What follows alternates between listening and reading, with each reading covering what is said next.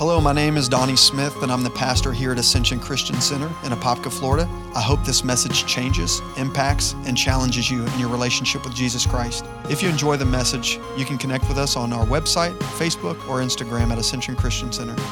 Thank you and enjoy. John chapter 19, verse 28 through 34.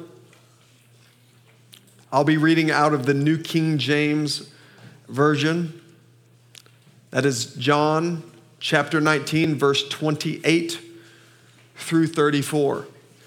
I want to pre-warn you so that I don't lose you. I do. I am usually not known for reading boatloads of scriptures. Um, I came out from underneath a ministry that fed you lots of scriptures um, as they preach the word of God. And although I feel that's that's healthy, I also realize that giving too much scripture can affect your spiritual digestion system. But based what I am ministering on, it is critical that I'm completely theologically sound. And so, in order to cover all grounds, I want to convey a few more scriptures than I would normally communicate. Is that okay this morning? John chapter 19, verse 28 through 34 says this After this, Jesus, knowing that all things were now accomplished, that the scripture might be fulfilled, said, I thirst.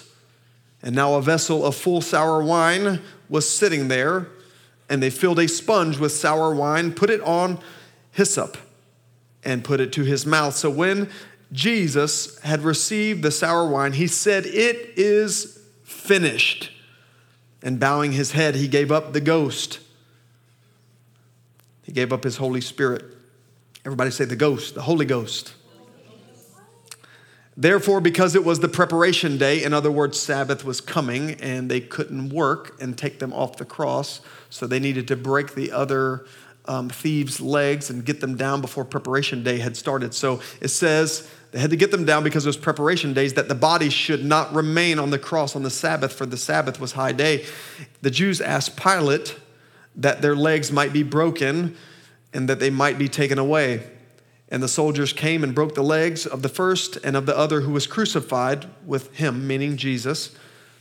But when they came to Jesus, they saw he had already been dead. And then they did not break his legs. And here's the verse. Here's the reason I'm here is this specific verse right here.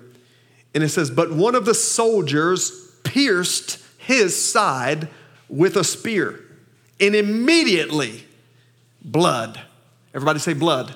Immediately, blood and water came out.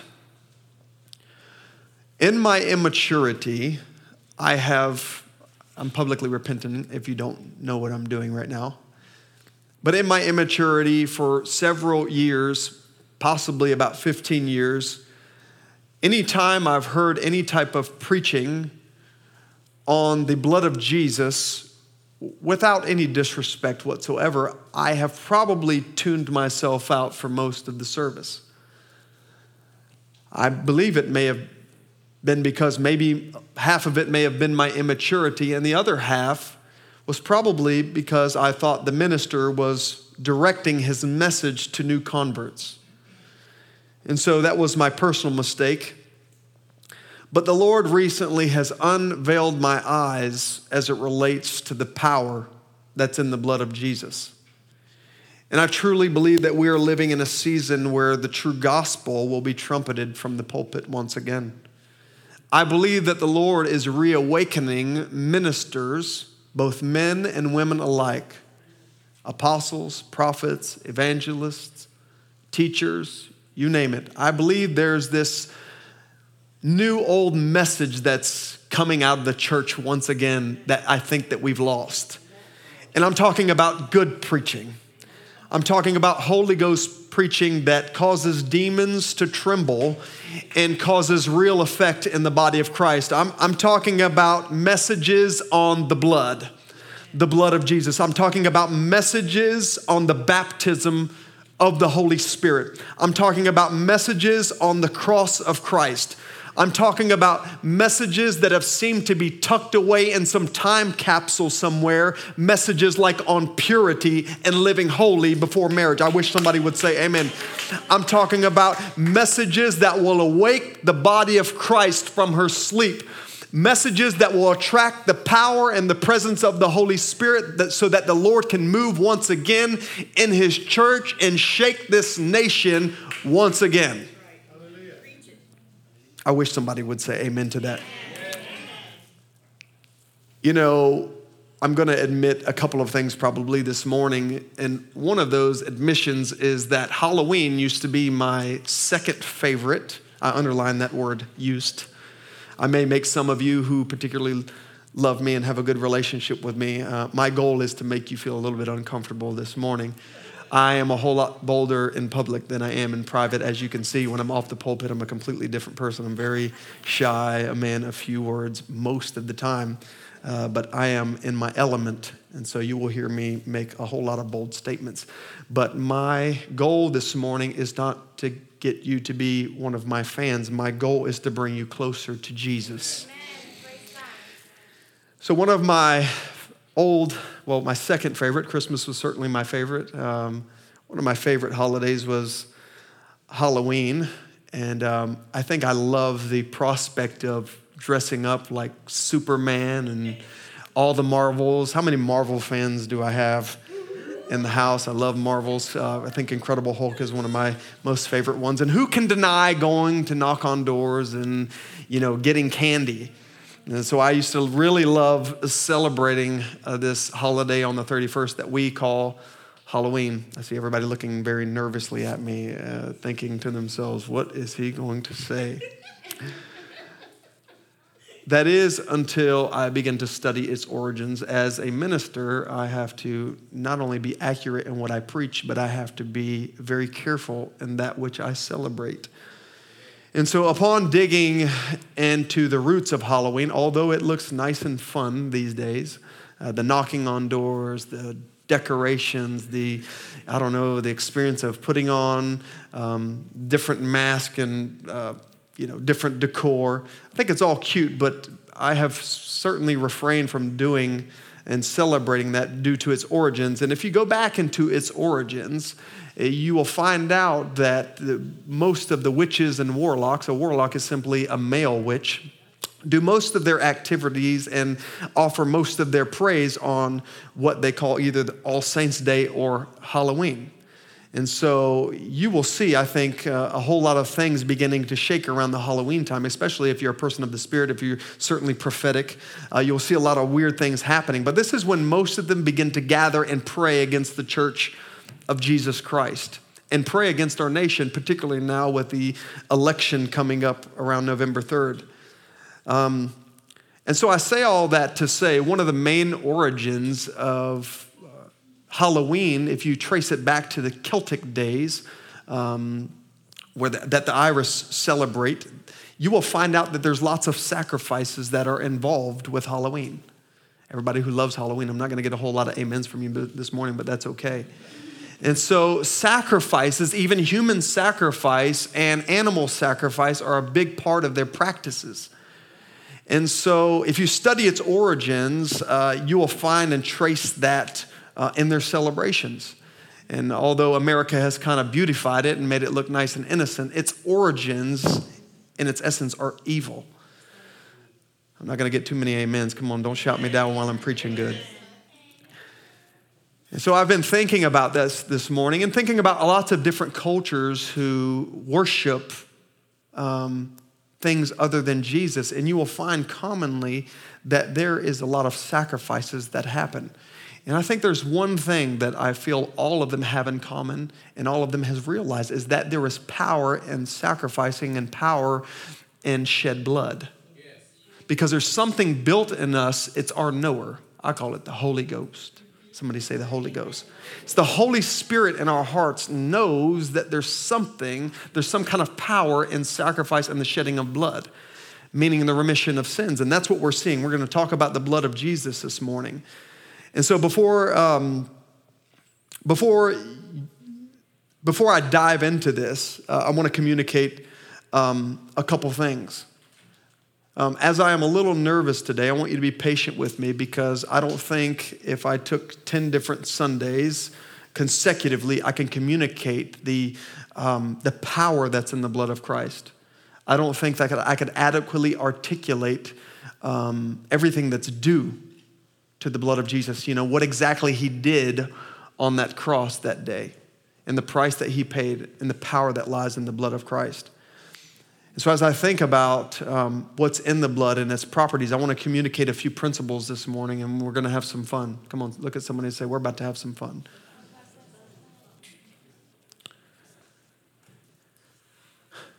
Over the years, I've thought that this particular message was simply for seasoned believers, people who've been in church for 20, 25 years. So, again, as I would attend these services, I would kind of tune out the preacher as he began to minister on the blood.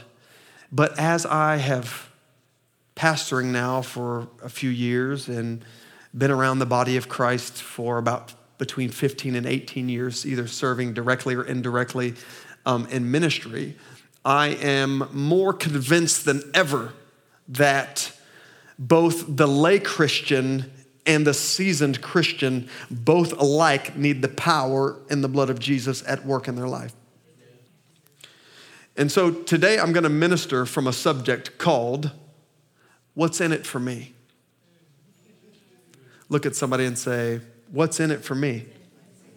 Now, uh, now I don't mean the, the kind of gift that God's going to give you. That's, that's not what I'm talking about. I'm talking about what is in the power of the blood of Jesus for you that can be appropriated into certain aspects of your personal life right now things that you're facing, mountains that you're facing, whether it's sickness in your body, whether it's something that seems immovable and unshakable in your life, whether it's some kind of circumstances that need supernatural power at work in order to change that thing into what God wants it to change into.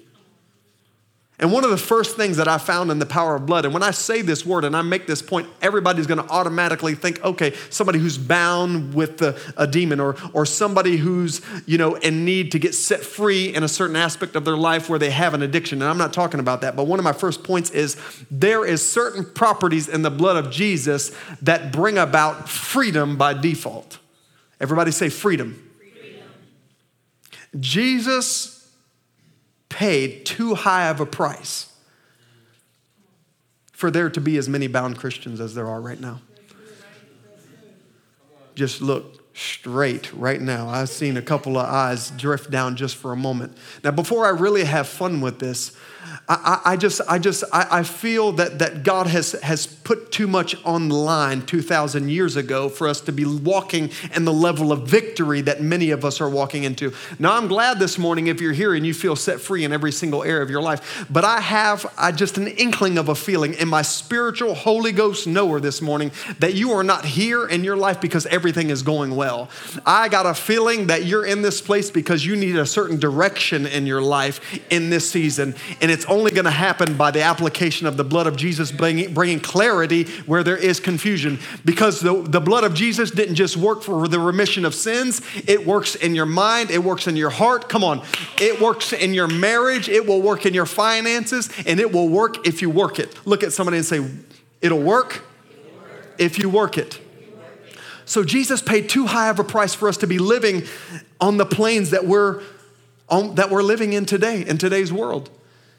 And when I think about getting the world saved, when I see these amazing gospel messages, which I am all for them, but that is not necessarily my main message because I refuse to step over a bound Christian to get an unsaved one saved into the kingdom. We got to work with who we, God has given us in this hour. So I'm not so, I am concerned about getting the world saved, but I am more concerned with those who are in the kingdom who say, I'm following Jesus and yet still have addictions manifesting in their life. I'm focused on the believer who's, who's depressed and who is feeling defeated when God didn't die for a, a, he died for a broken church, but he got broken so that we could get whole. He died and, and looked like he wasn't a victor to bring us victory. So we should be victors in the kingdom. We shouldn't be victims. We shouldn't be living on a lower plane than what Jesus died for. So if he died for the remissions of sin for humanity, you don't think his blood was strong enough? If it was strong enough, I want you to think about this.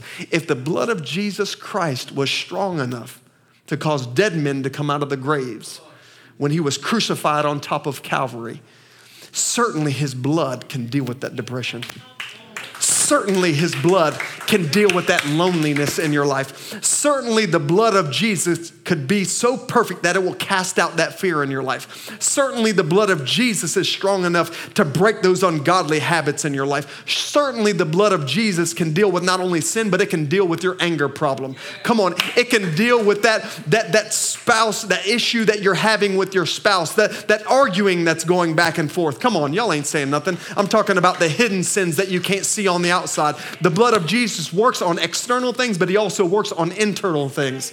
He not only works on your anger problem with his precious blood, but he'll work up on that gossip issue. Come on, those bad attitudes, those that impatience that we have, that, that phone technology addiction. Come on, y'all teens, just, just look. And it's not just teens, but it's adults alike. God's blood, Jesus' blood can work in every area of our lives, including bitterness, including unforgiveness, including everything that would hinder us from being all that God has called us to be. Somebody say the blood. Somebody say the blood. blood. Notice I'm not mentioning these external sins that hold us bound, things that people see drinking, alcohol, living outside of marriage. Come on, we don't talk about that no more, do we? We talk about grace. And there is grace. I'm trying.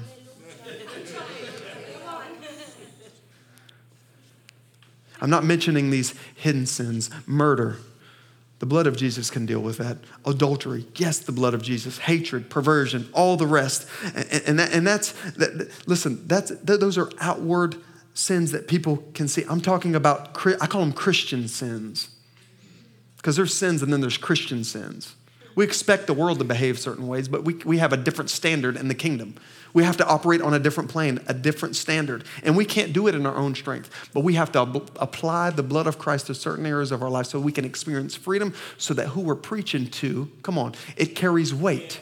Come on, we can't preach about freedom that we don't experience ourselves. I'm talking about the sin of the heart kind of attitudes. And if the blood of Jesus worked for the sins of the world, it can certainly work for these habits. I'm talking about the blood. Come on. I'm talking about the blood that speaks of that than better things of Abel. I'm tired of singing certain songs that talk about freedom that I'm not experiencing in my life. I'm tired of singing about the blood of Jesus, not because it's, it's not real and it's not active, but I, I, I need it to be something real in my life. There's a song that says this in its lyrics I'm done pretending. I want the real thing. How many want the real thing? How many want to see the blood of Jesus Christ really, truly at work, alive, and active in your life? So I've come to two conclusions. Either, number one, the blood of Jesus is of no effect, or I'm not appropriating it or applying it to certain areas of my life. Let me explain. So, you know, you have a, a nice house. Most of us have a, a decent house. And when we invite people over, we invite them in, we give them a tour of our house. And they see that front room, you know, the one that you keep, you know, the best looking that nobody sits in? Do you have one of those? That front room. It was that old, you know, back in the back in the 90s, it was that that you guys don't remember this. I'm from, you know, my mom would have plastic on, on the sofas and then you know she'd take the plastic off it was back in those days when people would come over you know so people if they spilled things on it during the week you know we would have it you know plastic to protect it from stains but that's how our life is. Our Christian life is very much like that. It's clean in certain areas. But then when our friends come over, there's certain rooms that we don't let them in. And you know why? Because it hasn't been cleaned. There's things in that room, there's boxes, there's clutter, there's dog hair on the bed. You know which room I'm talking about? And it's not that you don't have the ability to clean the room. As a matter of fact, if you take about 15 or 20 steps towards the kitchen, there is all the, the necessary things to clean it. There's bleach under there. There's, do we still use Mr. Clean? I don't know. My wife cleans the house. Mr. Clean, sanitizing wipes, all these different things, everything necessary to clean that dirty room. But many of our Christian lives look like that. We will sing the house down for Jesus, but we'll gossip about our friend. We will, we, we will come to church every single Sunday and won't miss one single Sunday, but we will lie on our time clock. I'm talking about having certain rooms reserved that Jesus hasn't touched yet. Y'all ain't saying nothing to the preacher this morning. We have been giving the ability to apply the blood to certain areas of our lives, but it's not working because we haven't appropriated it. God wants us to be free, not just one area. He doesn't want us to just attend church services and be unfree in certain areas. Jesus wants access to every single area of your life. And I can tell you this morning, whatever that area is, it could be gossip, it could be a sin, it could be an addiction. I don't know what it is. Yes, I'm going to talk about it this morning. Jesus is standing at your front door with a mop bucket and with an apron on saying, Let my blood get to that area of your life. It might be unforgiveness. And let me tell you something with a Christian, the devil himself himself operates in this area more than ever with Christians because he knows he can't get us mainly with the outward sins. We've got most of those kind of hammered and under our feet, but it's the secret sins of the heart unforgiveness, bitterness towards our brother or our sister or our family member, our mom, whomever it might be. He, he, he operates through unforgiveness. And so the rest of our Christian life looks good externally. Your friends at church wouldn't know it because you attend every Sunday, but God knows the hidden things of the heart. He knows what room needs to be dealt with this morning. And the only reason we would stay bound is not because of the G, uh, blood of Jesus is of no effect. It's simply because we haven't grabbed that blood that's sitting under that kitchen sink and applying it to that area of our life so that we can experience the freedom that He paid the price for us.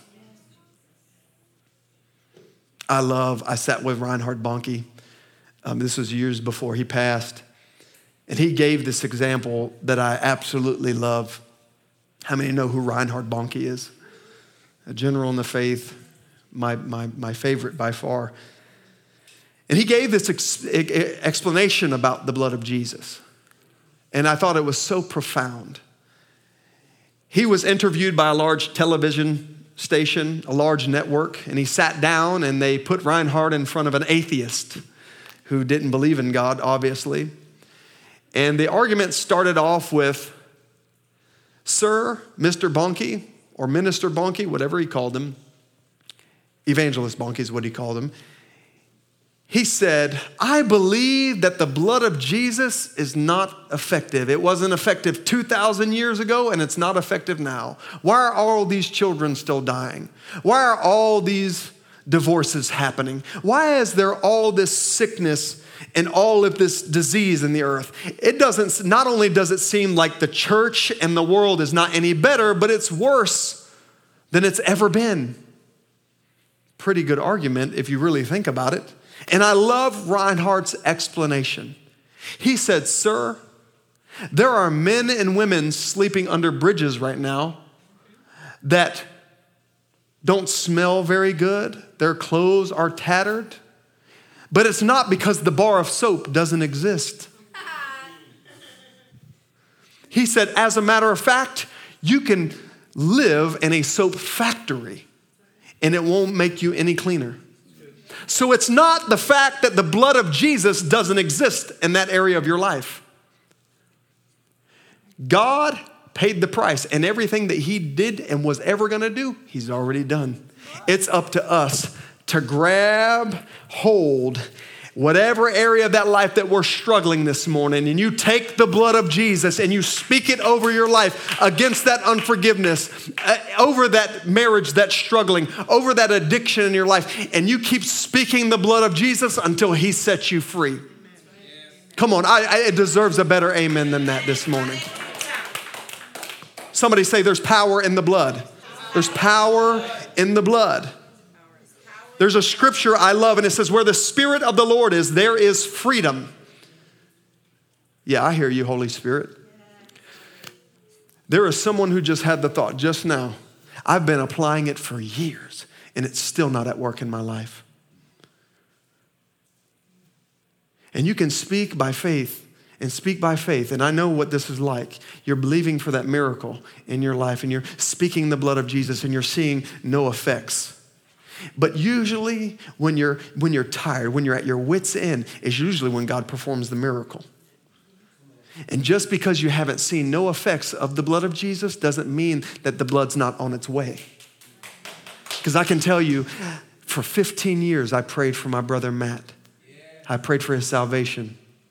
And last week, he had a true conversion publicly and we baptized them right outside. So I don't care if it doesn't seem like the blood of Jesus isn't working, if it seems like that loved one will never be saved, if it seems like that grief from the loss of that loved one doesn't seem like the sting is ever going to go away, my exhortation for you this morning is take the blood and keep washing and washing until he washes it clean and sets you free and does that miracle that he promised you in his word. The second thing it does, is this okay? The second thing that the blood of Jesus does, I'm talking to you, Christian. The second thing is it gives you access. Everybody say access. It gives you access. Read this with me in Genesis chapter 3, verse 23. I'm going to go just a tiny bit longer than I normally would. Is that okay, everyone? Watch this in Genesis chapter 3, verse 23 through 24. New King James Version. Therefore, the Lord God sent him, who's him? Adam. He sent him out of the garden of Eden to till the ground from whence he was taken. So he drove out the man and he placed cherubim at the east of the Garden of Eden. Now, watch this. And a flaming sword which turned every way to guard the way of life. Watch this. When Adam fell, he got put out of the garden, and from there on, it was access denied. Access denied. Access from what? Access from the presence of God, access from its redemptive properties, access from the miracle working power of God. He, he, he was denied access from walking with God in the garden like he did in the beginning for, before the fall. And so if you fast forward, God in his om, omniscient and his all, you know, his all-knowing eye trying to come up with the, the, the, plan. It wasn't like he was scattering, but in his, in his wisdom, God comes up with the plan. I'm, I'm gonna establish something that where I, can, where I can actually visit them and meet them halfway. And that was through creating what they called the wilderness tabernacle. Everybody say the wilderness tabernacle. Gonna, can I teach you a little bit this morning? I wanna teach you something. If you don't already know it yet, for some of you theologians who already know, be patient with me. It was called the tent of meeting, and it was also called the wilderness tabernacle. So, here once a year, the priest, and only the priest, would be able to go into the main part of the sanctuary. It was like a mobile church, is what it was. So, it was made of uh, some sticks and stakes and ropes and uh, curtains. And there were three parts to this tabernacle. Do we have another picture of the tabernacle? No, it's okay. So on the outer court, we would call the outer court was outside, where you see uh, the brazen altar where they would perform burnt offerings. Okay, there were sacrifices that were made. There were bulls, goats, lambs, pigeons, you name it. Everyone could go to the outer court everyone. And then there's the laver, the blue right there, where they would wash their hands, they would wash themselves from the blood that they got on their hands from the sacrifice. And then, thirdly, you have where no one else could actually go except for the priests would go into this place called the holy place. Everybody say the holy place. This is the second dimension of the tabernacle. And this is where certain things, there was the menorah, there was the table of showbread, there was the altar of incense, and this is where they would perform ceremonies. But that's not what I want to talk about. I want to talk about this purple veil that's there. We see the Ark of the Covenant, which is beyond the veil there. No one was able to go in there except that priest once a year. And it was a sacred place. This is where they say God's presence dwelt. And so once a year, that priest would take the blood from that animal and sprinkle it on what was called the Ark of the Covenant. And that's where forgiveness would take place. So once a year, God would date his people. Once a year. He couldn't be intimate with them, but he can get close with them and date them. This was God's reciprocity for a fallen state. We can get close, but we can't be intimate. And that was Jesus' redemptive plan. But so when Jesus, if you fast forward beyond that, I won't elaborate on it too much, but when Jesus paid the price on the cross, he was the high priest who performed. He was not only the priest, but he was the offering. He was both the offerer and the offering. He was both the lamb and the priest all at the same time. And so when Jesus died on a hill called Calvary on the top of Golgotha, when the blood dripped down his brow and the, the blood came down his side after the Roman soldier pierced him, demons don't like this kind of preaching on the blood. When the blood ran down Jesus' side, something significant happened in the temple. The Bible says the veil was ripped from top to bottom. In other words, where only the priest had access, the common man and the common woman could enter boldly to the throne of grace that they may obtain mercy. You went from dating God to Him becoming your husbandman. You went from going on a date once in a while, once a year, and getting my sins committed, you know, forgiven, but to, to now 365 days a year, Monday through Friday, Saturday through Sunday, I can have direct access and communication with God. So, what is the problem? Why are we living on such a low plane? Can I tell you? Because we don't have a revelation that's, that's in the power of the blood, the revelation of its effects. And one of its effects gave us access. And before Jesus died, we were denied access into his presence. But now we can enter the throne of grace and obtain mercy. Did you know you can sit before the, you can sin last night? And I pray that you didn't, but when we do, and we sin, and we sin in many different ways thoughts, words, and deeds. But when, here's what the enemy does he uses what we've done yesterday to keep us from getting in God's presence. It's because we don't understand the blood. And we don't justify our sins, but I'm gonna tell you something. When you do sin, the Bible says that we have an advocate with the Father. We have somebody who prays on our behalf. We have somebody who shed his blood for us so that when Jesus seen what you did last night, as soon as you come to the Lord and say, Lord, I'm sorry. Lord, forgive me. I repent. I won't do that anymore. Jesus blood covers you. And when God looks at you, He doesn't see filth, He doesn't see eternal separation. He sees His bride, He sees you spotless, without a blemish, and you can have access to Him, and your relationship with Him is once again reborn. That's why the Bible says His mercy is, and grace is new every month, every morning. His mercy and His grace is new every single morning, every single day. Now, I love this is this okay, guys? Some of you are looking kind of funny. I love this scripture. Watch this. I'm having fun myself, though. I'll preach myself happy.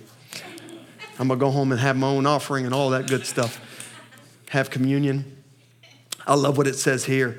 So, in Ephesians chapter 2, verse 13, it says, But now in Christ Jesus, put that up on the screen if you can. I would love for everybody to see this. Watch this. So now we were afar off when Adam sinned. This is before the blood of Christ, when they were in the tabernacle. Watch this. This is in the New Testament. But now in Christ Jesus, you who once were afar off have brought, been brought near by what? Your good works? You've been brought near by your Bible reading? Have you been brought near by going to conventions? have you been brought near by going to different Christian events? No, the Bible says that you have been brought near by the what? By the blood of Jesus Christ. Look at the bottom. You've been brought near by the blood. You haven't been brought by your own works and your own righteousness. You haven't been brought near to God by your own prayer life, and certainly it contributes to it, but you have been brought near by a blood that has been freely given to you and I. I love what Ephesians uh, 2 also uh, says in 11 through 13, but this is the message version. Watch this. I love this. It, it may be up on the screen. It says this Now, because of Christ, come on, I'm talking about access. Somebody say access. Access granted. Say access granted. Now, because of Christ dying that death, shedding that blood, you who were once out of it, altogether are in on everything. Ah, look, look at that. Look at that. Because of Christ dying that death, shedding that blood, you who were once out of it altogether are in on everything. Come on. That means we are blessed to be a blessing now in these days. Come on. You, are, you, you, you may be experiencing depression right now, but can I tell you, the blood can handle it. You may be experiencing defeat in your life right now, but it's nothing that the blood can't handle. You may be lacking specific direction. I feel there's some people in here it's not just about sin. I feel there's some people in here who are lacking direction. I want you to begin to verbally just speak, Lord, I thank you that the blood of Jesus is giving my mind and my heart and my spirit man direction for the next season. Come on, apply the blood of Jesus to whatever. If that, if that marriage isn't working, come on. You don't necessarily, and it's good, get the counselor. Get a Christian, come on, say a Christian counselor.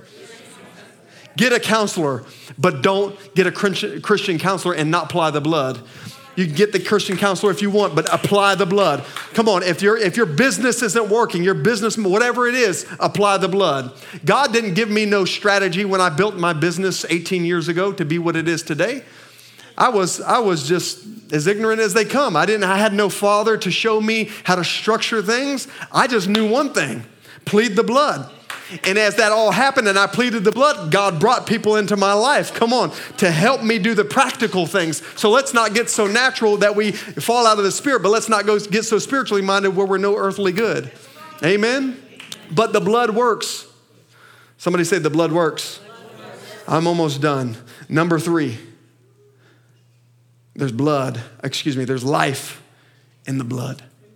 There's life in the blood. Somebody say there's life in the blood. Even in the natural, when you talk to doc- doctors, I mean, you know this. You don't have to be a doctor to know that, know this, nor speak to a physician to know that there is life in the blood. There's oxygen in the blood.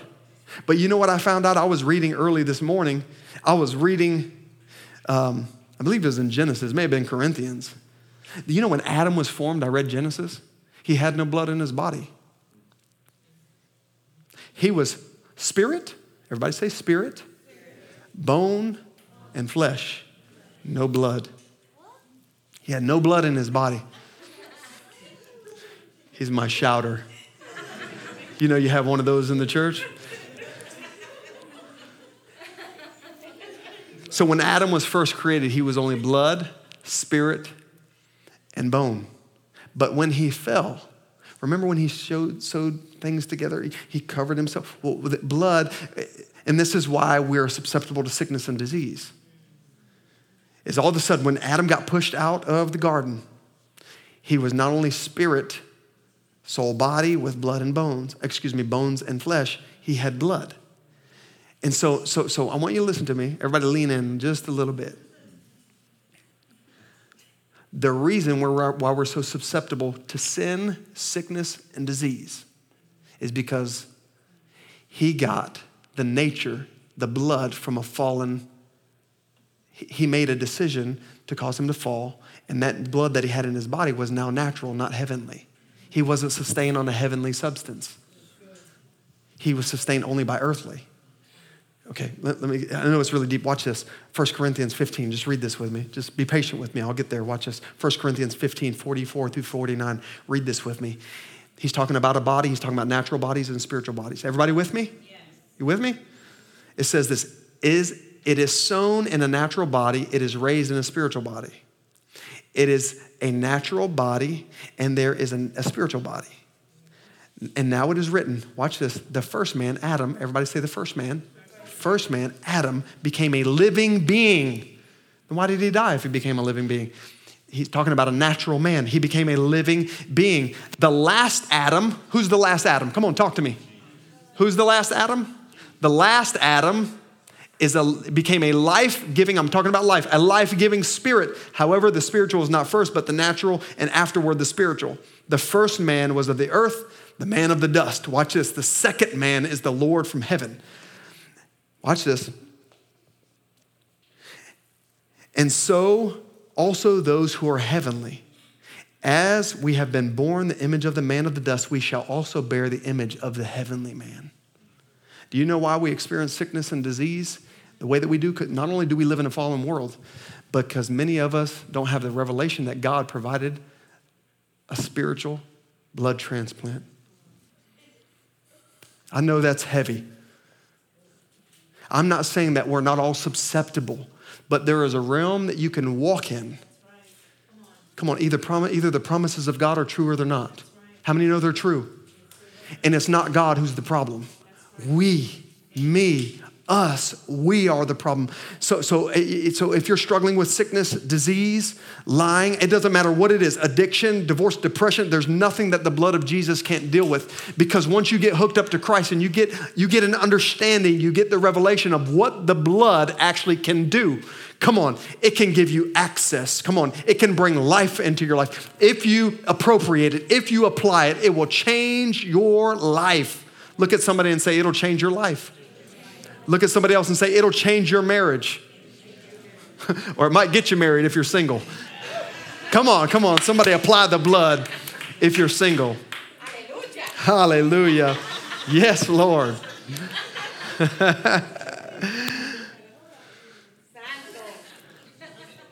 so when Jesus died, what that scripture is saying, if I'm simplifying it in the DSV version, he's saying that the first man provided death. The second man created life in the blood. And so we are in position. Just because there's a gift doesn't mean you've opened it. Just because it's available doesn't mean you've taken advantage of it. Many of us are not experiencing the fullness of God, not because it doesn't exist. It's either two reasons we haven't stepped into it or we haven't used our faith to attain it. But it's here and it's now. Listen to this. Are you ready? Say, I'm listening. I'm listening. You remember when the disciples were alive and they were walking with Jesus? Jesus was saying the kingdom is already here. Where's the kingdom? So then something's wrong. We're not, we're simply not walking into it. Kingdom is not here or there. It's righteousness, joy, peace in the Holy Ghost. It's not, it's not here. The Bible says it's within. So everything that you need, can I tell you today? Oh, Jesus, this is good. This is good what I'm about to say. I was sitting with Reinhard Bonnke. I've said this many times. I was sitting with him. And, and it, it, was, it was awakening to me. But he, didn't, he said something not very nice to me. At least I didn't think so in the moment. It changed my life. And even when I repeat what he said to me, I shaken, I shaken my shoes. I was going to say my boots. I have four kind of boots. He said, Sir, he, he I, I believe he called me by my name, or he said, Son,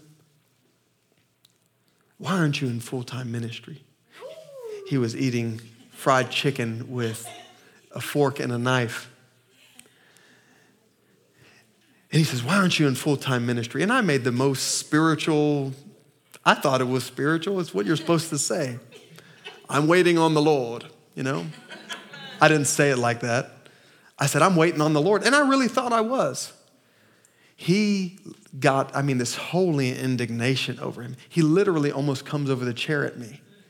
He was sitting next to me, but he wanted to see me face to face because we we're elbow to elbow. He moves around the table and he like leans over and I say, I'm waiting on the Lord. He leans over this table and he said, God waits on you.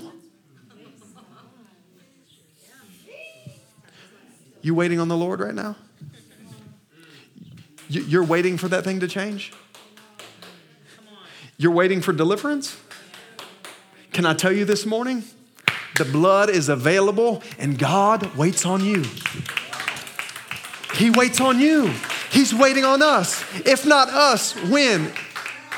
Everything he already did, he did, he did it already, and it's available. We have access. He, he's, he's giving us life. He's given us his word. He's given us access into the Holy of Holies. No longer do we have to wait. You don't have to wait for pastor to pray for you before you get healed.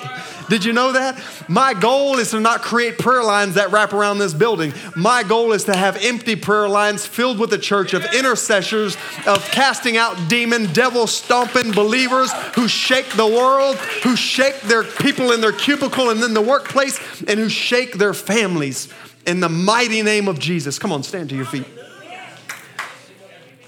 Glory to God. Glory to God. Number four, and I close with this, and I won't elaborate on, I won't elaborate on it, on it a whole lot.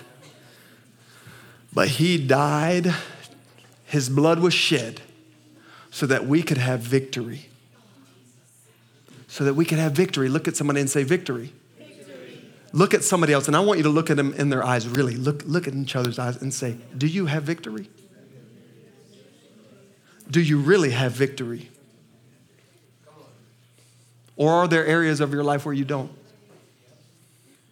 And so here's the bigger question Who's the problem? Us or God? That bar of soap is there waiting. Wherever you're experiencing defeat, wherever you're struggling, if it's a nicotine problem, it's not too small for God's blood to work for it. If it's depression, if it's addiction, if it's loneliness, the blood still works. Look at somebody and say, It still works. I want to read a couple of scriptures. I'm not going to elaborate on them because I believe that there's power in the blood itself. Somebody say, Victory. Hebrews chapter 9, verse 28. I'm going to say this with authority. So Christ was offered once to bear the sin of many. To those who eagerly wait for him, he will appear a second time apart from sin for salvation. I'm talking about his blood now. Everybody say, I'm justified. Much more than having now been justified by his blood, we shall be saved from the wrath to come. That's Romans 5, verse 9. And you are forgiven. Listen to this. In him we have the redemption through his blood. Redemption through what? Hallelujah. Redemption through his blood, the forgiveness of sins according to the riches of his grace. Let me just take a teaching moment just for one more second. I look up that word redemption, and it means to restore back to its natural form. That means God didn't just save you from what is to come in the earth. He didn't just save you from hell. Redemption means to restore back to its original state. You know what that means? Back to the garden. Back to the garden. What do you do in the garden, Mom? Adam walked with God, he talked with God. His fellowship was restored. We call it seasons. God calls it backslidden. God calls it backslidden. Smith Wigglesworth said it like this, and if I look at you with conviction, it doesn't mean it applies to you. I just need somebody to look at. We call it, I'm going through a season where I'm dry in God. Maybe that is true. But if you're hooked up to a well, I read it in Psalms. He's like a well watered garden whose streams never fail. He never fails. So it's not the water that's the problem, not the blood that's the problem, it's our connection. Redemption through his blood. Spiritually alive. Then Jesus said to them, and then John, this is John chapter 6, verse 53. Then Jesus said to them, Most assuredly I say to you, unless you eat the flesh of the Son of Man. Can I have the communion elements passed out? Unless you eat the flesh of the Son of Man and drink his blood, I was talking about life, you have no life in you.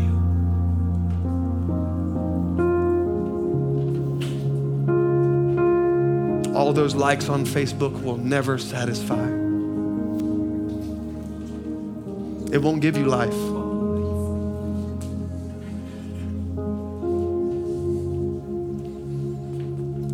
Efforts, all the things that we struggle to, to fill the voids, it doesn't produce life. There's only life found in one thing, and that is in the precious blood that comes from the Lamb of God.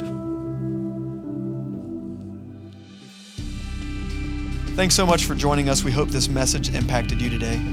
If you'd like to support Ascension Christian Center, simply go to ascensionchristiancenter.com click the Give tab or text ACCFL to 77 977. Interested in hearing more? Check back weekly for new messages. Have a great day.